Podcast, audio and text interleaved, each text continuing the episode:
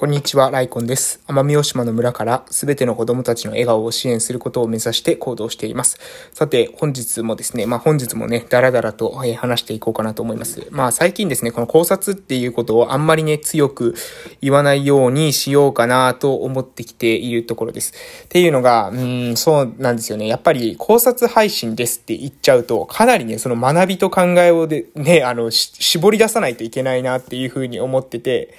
で、そうなると、どうしてもね、もう、情報量がいっぱい増えすぎちゃったりとか、えー、してしまうんですよね。で、そうすると、まあ、だから、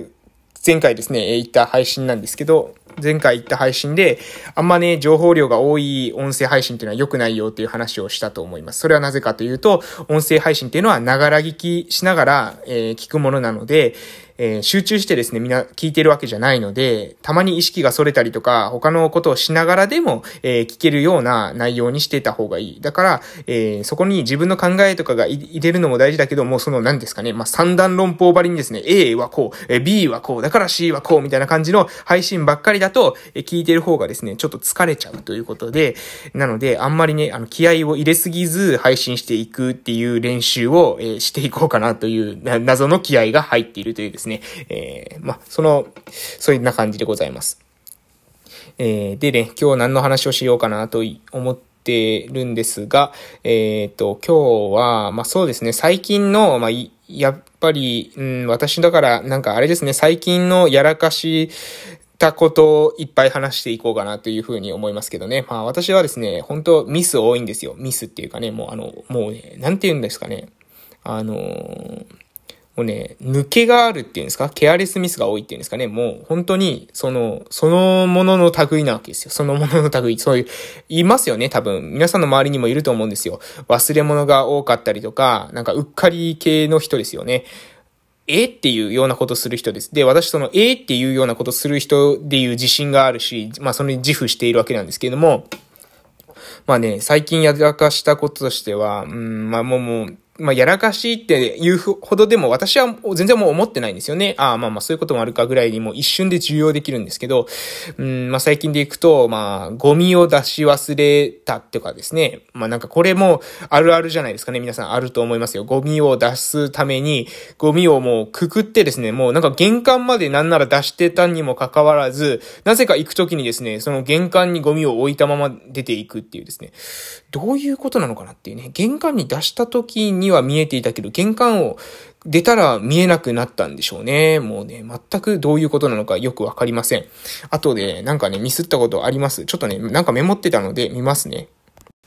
はい、ありました。えっ、ー、とですね、あと、あの、電気つけっぱっていうやつですね。あの、車の電気をね、多分、つけっぱだったのは、まあ、夜帰ってきたんでライトをつけてたと思うんですよね。で、そのライトをつけっぱだったんですよ、朝まで。で、大体これで、まあ皆さんピンとくるかもしれませんけど、えー、バッテリーがね、上がってはなかったんですよね。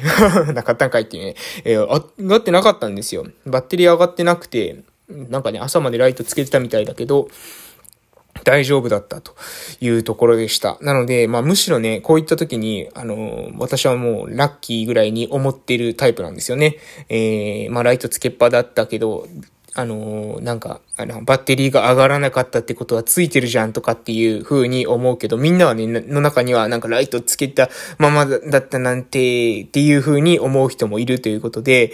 ここの違いは何なんだろうなという風に私はいつも思ってます。だから、えっ、ー、と、環境とか、その自分が何か、うん、取り組んでること自分が、その、ここにはエネルギーを割いてるっていうことが、もし皆さんあるとしたら、それは、確かに、えー、頑張ってやった方がいいと思いますけど、そうじゃないことっていうのは、なんか私はね、そんなに、えー、なんですかね、100%完璧を目指す必要はないんじゃないかなって思ってる派です。これは、そして自分の、まあ、そのですかね、自己防衛というか、自分もうまくできないので、そう思うのもあると思いますけど、うん、そうなんじゃないかなって思いますね。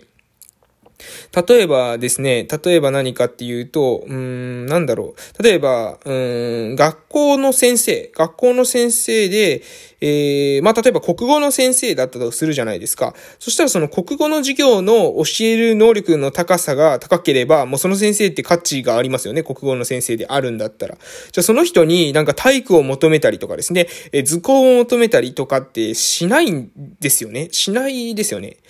なのにもかかわらず、私たちってなんか、その社会人になったら何か一つのこと、えー、をできて、それ以外もなんか波ぐらいにはできないといけないっていうふうに思ってる節があると思うんですよ。だから、えー、何ですかね。まあ、例えば、うん、なんだろう。えー、まあ私とか、例えばファッションとか全然興味がもう、興味の虚の字もないんですけど、本当もう1ミリもないんですね。えー、なんならですね、もう、あの、もしかしたら、あの、法律が法律なら私は全裸で歩いてるんじゃないかって自分で思ってますけれども、あの、まあ、あの、それだとね、法律に触れるから、えー、服を着ているとか、あの、人に不快な思いをされるから服を着ているっていうだけで、別に私が山に住んでいたらね、多分私は何もまとっていないんじゃないかっていう風にさえ思います。まあ、それはもちろん虫とかね、虫とかをこう対策するっていう意味ではあるかもしれませんけど、じゃあ何を切るとか、そこに対するこだわりみたいなものは、まあないかなと、え思ってます。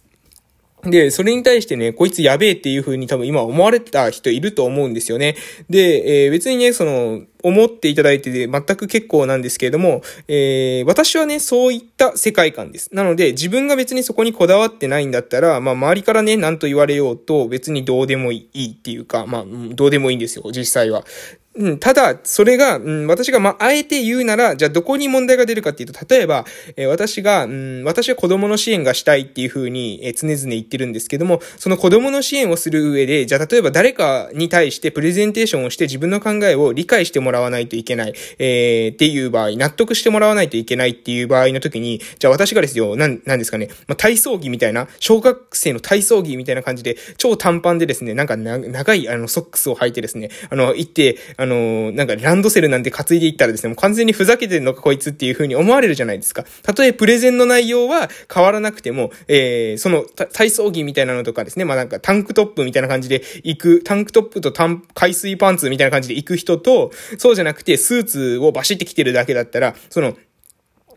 プレゼンの内容自体は一緒で、身振り手振りも一緒だったとしても、その格好だけで、えー、片方がですね、片方だったら良くて片方だったらダメだったっていうことにもなりかねないですよね。なので、そういう意味では目的を達成するためにね、私が例えば子供の支援をするために、子供の支援をするために、えー、ファッションが必要だというふうにもし判断したら、それはファッションも、えー、手段としてね、え取り入れることはあるかと思います。ただ、手段じゃなくてもファッション自体が目的の人もいるじゃないですか。例えば、えー、な、なんでしょう。あの、まあ、雑誌とかに載ってる人人に、まあ、わかんない。私全然わかんないけど、あの、モデルさんとかね、モデルさんとか、とか、なんか、おしゃれに興味があるとか、デザインとかファッションに興味がもともとからあるっていう人は、多分私みたいにそういう風な考え方じゃないと思うんですよね。ご飯食べるためだけに、えやってるんだよっていうよりは、なんかもう、あの、服がもうとっても好きでとか、その、色とかのこだわりがすごいあって、みたいな感じの人が、そうなってるんじゃないかなと思うんですよね。なので、そこは使い分けなんじゃないかなって思ってます、私は。